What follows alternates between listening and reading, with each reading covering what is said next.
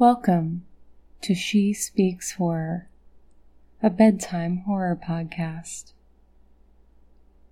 Episode 1 Edgar Allan Poe's The Black Cat. For the most wild, yet most homely narrative which I am about to pen, I neither expect nor solicit belief. Mad indeed would I be to expect it, in a case where my very senses reject their own evidence Yet mad am I not, and very surely do I not dream. But tomorrow I die, and today I would unburden my soul. My immediate purpose is to place before the world plainly, succinctly, and without comment a series of mere household events. In their consequences, these events have terrified, have tortured, have destroyed me yet I will not attempt to expound them. To me, they have presented little but horror. To many, they will seem less terrible than Baroques. Hereafter, perhaps, some intellect may be found which will reduce my phantasm to the commonplace, some intellect more calm, more logical, and far less excitable than my own, which will perceive, in the circumstances I detail with awe, nothing more than an ordinary succession of very natural causes and effects. From my infancy, I was noted for the docility and humanity of my disposition. My tenderness of heart was even so conspicuous as to make me the jest of my companions. I was especially fond of animals, and was indulged by my parents with a great variety of pets. With these I spent most of my time, and never was so happy as when feeding and caressing them. This peculiarity of character grew with my growth, and in my manhood I derived from it one of my principal sources of pleasure. To those who have cherished an affection for a faithful and sagacious dog, I need hardly be at the trouble of explaining the nature of the intensity of the gratification thus derivable. There is something in the unselfish and self sacrificing love of a brute, which goes directly to the heart of him who has had frequent occasion to test the paltry friendship and gossamer fidelity of mere man. I married early, and was happy to find in my wife a disposition not uncongenial to my own. Observing my partiality for domestic pets, she lost no opportunity of procuring those of the most agreeable kind. We had birds, goldfish, a fine dog, rabbits, a small monkey, and a cat. This latter was a remarkably large and beautiful animal, entirely black and sagacious to an astonishing degree. In speaking of his intelligence, my wife, who at heart was not a little tinctured with superstition, made frequent allusion to the ancient popular notion which regarded all black cats as witches in disguise. Not that she was ever serious upon this point, and I mention the matter at all for no better reason than that it happens just now to be remembered. Pluto, this was the cat's name, was my favorite pet and playmate. I alone fed him, and he attended me whenever I went about the house. It was even with difficulty that I could prevent him from following me through the streets. Our friendship lasted in this manner for several years, during which my general temperament and character, through the instrumentality of the fiend intemperance, had, I blush to confess it, experienced a radical alteration for the worse. I grew, day by day, more moody more irritable, more regardless of the feelings of others. I suffer myself to use intemperate language to my wife. At length, I even offered her personal violence. My pets, of course, were made to feel the change of my disposition. I not only neglected, but ill used them. For Pluto, however, I still retained sufficient regard to restrain me from maltreating him as I made no scruple of maltreating the rabbits, the monkey, or even the dog, when by accident or through affection they came in my way. But my disease grew upon me. For what disease is like alcohol? And at length, even Pluto, who was now becoming old and consequently somewhat peevish, even Pluto began to experience the effects of my ill temper. One night, returning home, much intoxicated, from one of my haunts about town, I fancied that the cat avoided my presence. I seized him, when in his fright at my violence he inflicted a slight wound upon my hand with his teeth. The fury of a demon instantly possessed me. I knew myself no longer. My original soul seemed at once to take its flight from my body, and a more than fiendish malevolence, gin nurtured, thrilled every fiber of my frame. I took from my waistcoat pocket a penknife, opened it, grasped the poor beast by the throat, and deliberately cut one of its eyes from the socket. I blush, I burn, I shudder while I pen the damnable atrocity. When reason returned with the morning, when I had slept off the fumes of the night's debauch, I experienced a sentiment half of horror, half of remorse, for the crime of which I had been guilty but it was at best a feeble and unequivocal feeling, and the soul remained untouched. I again plunged into excess, and soon drowned in wine all memory of the deed. In the meantime, the cat slowly recovered. The socket of the lost eye presented, it is true, a frightful appearance, but he no longer appeared to suffer any pain.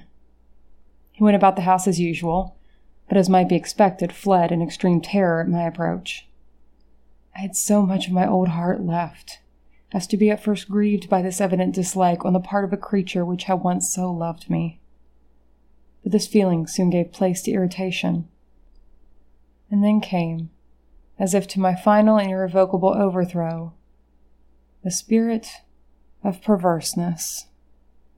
Of this spirit, philosophy takes no account. Yet I am not more sure that my soul lives than I am that perverseness is one of the primitive impulses of the human heart, one of the indivisible primary faculties or sentiments which give direction to the character of man. Who has not, a hundred times, found himself committing a vile or a silly action, for no other reason than because he knows he should not? Have we not a perpetual inclination, in the teeth of our best judgment, to violate that which is law? merely because we understand it to be such. This spirit of perverseness, I say, came to my final overthrow. It was this unfathomable longing of the soul to vex itself, to offer violence to its own nature, to do wrong for the wrong's sake only, that urged me to continue and finally to consummate the injury I had inflicted upon the unoffending brute. One morning, in cold blood, I slipped a noose about its neck and hung it to the limb of a tree. Hung it with the tears streaming from my eyes and with the bitterest remorse at my heart. Hung it because I knew it had loved me and because I felt it had given me no reason of offense. Hung it because I knew that in doing so I was committing a sin. A deadly sin that would so jeopardize my immortal soul as to place it, if such a thing were possible, even beyond the reach of the infinite mercy of the most merciful and most terrible God. On the night of the day on which this cruel deed was done, I was aroused from sleep by the cry of fire. The curtains of my bed were in flames. The whole house was blazing. It was with great difficulty that my wife, a servant, and myself made our escape from the conflagration. The destruction was complete. My entire worldly wealth was swallowed up and I resigned myself thenceforth to despair. I am above the weakness of seeking to establish a sequence of cause and effect between the disaster and the atrocity. But I am detailing a chain of facts and wish not to leave even a possible link imperfect.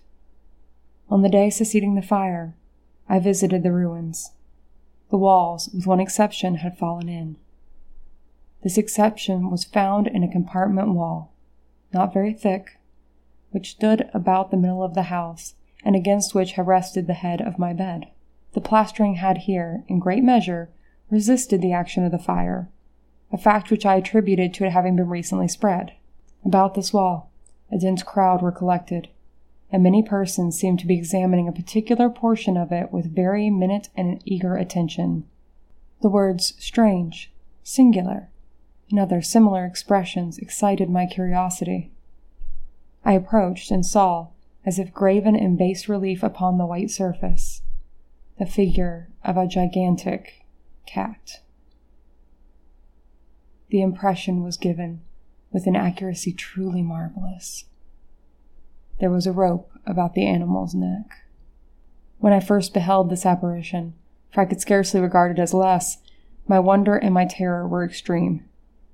But at length reflection came to my aid. The cat, I remembered, had been hung in a garden adjacent to the house. Upon the alarm of fire, this garden had been immediately filled by the crowd, by someone of whom the animal must have been cut from the tree and thrown through an open window into my chamber. This had probably been done with the view of arousing me from sleep. The falling of other walls had compressed the victim of my cruelty into the substance of the freshly spread plaster, the lime of which, with the flames and the ammonia from the carcass, had then accomplished the portraiture as I saw it although I thus readily accounted to my reason, if not altogether to my conscience, for the startling fact just detailed, it did not the less fail to make a deep impression upon my fancy.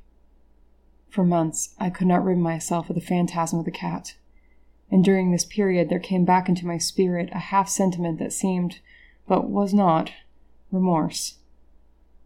I went so far as to regret the loss of the animal, and to look about me among the vile haunts which I now habitually frequented, for another pet of the same species, and of somewhat similar appearance with which to supply its place. One night, as I sat, half stupefied, in a den of more than infamy, my attention was suddenly drawn to some black object reposing upon the head of one of the immense hogheads of gin or of rum which constituted the chief furniture of the apartment. I had been looking steadily at the top of this hogshead for some minutes, and what now caused me surprise was the fact that I had not sooner perceived the object thereupon. I approached it and touched it with my hand. It was a black cat, a very large one, fully as large as Pluto and closely resembling him in every respect but one. Pluto had not a white hair upon any portion of his body, and this cat had a large, although indefinite, splotch of white, covering nearly the whole region of the breast.